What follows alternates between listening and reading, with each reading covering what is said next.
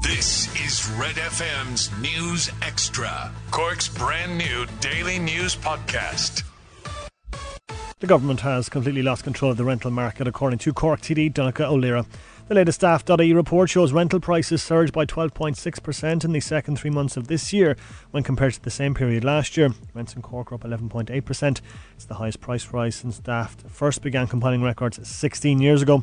The supply of rental properties is also at its lowest since 2006, with only 716 homes available to rent in the entire country on the 1st of August, compared to 2,500 a year ago.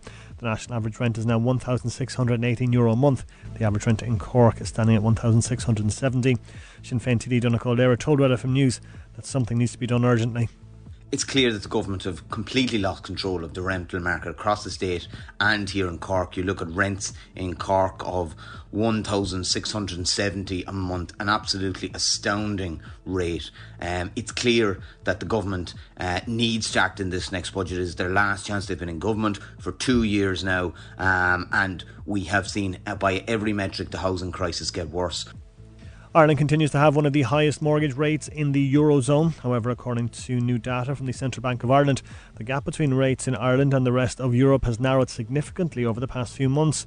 The average interest rate on a new mortgage in June was 2.68%, second only to Greece. Ireland was the only country in the Eurozone to see a fall in its mortgage rates for a second month in a row.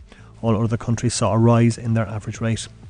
The number of new cars licensed in Ireland in July of 2022 fell by a quarter compared to a year earlier. New stats from the CSO show that last year's figure was more than 5,100 higher than this year. It also points to consumers choosing electric cars more often. The share of EVs rose by 7% a year.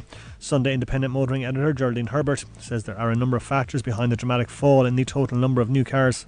Yeah, we have a delay with new cars at the moment, so that's putting people off. There's long waiting times due to the global chip shortage, and also the cost of living crisis, I'd say, is making people reconsider do they really need to change their car this year.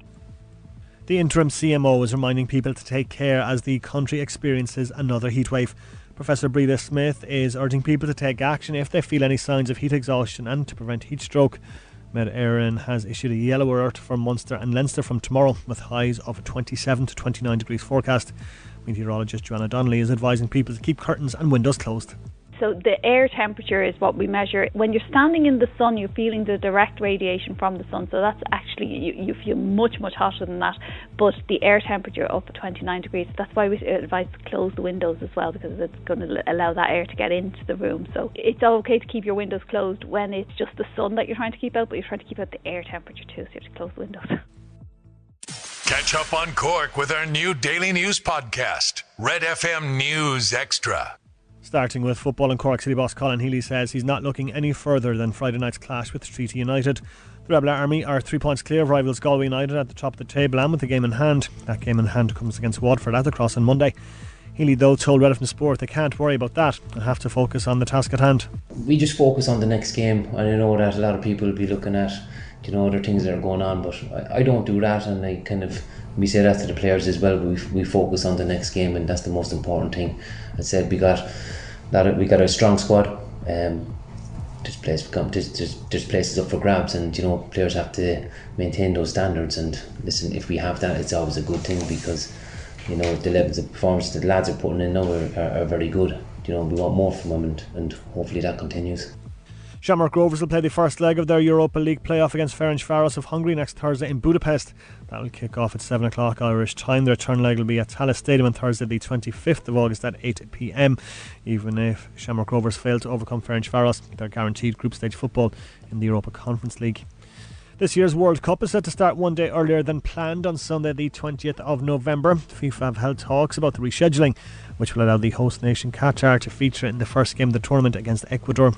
And Helsinki is the venue for European football's traditional curtain raiser tonight. Champions League winners Real Madrid play Europa League winners Eintracht Frankfurt in the European Super Cup. Kickoff is at 8 o'clock. And that's the sport on Cork's Red FM. Catch up on Cork with our new daily news podcast, Red FM News Extra.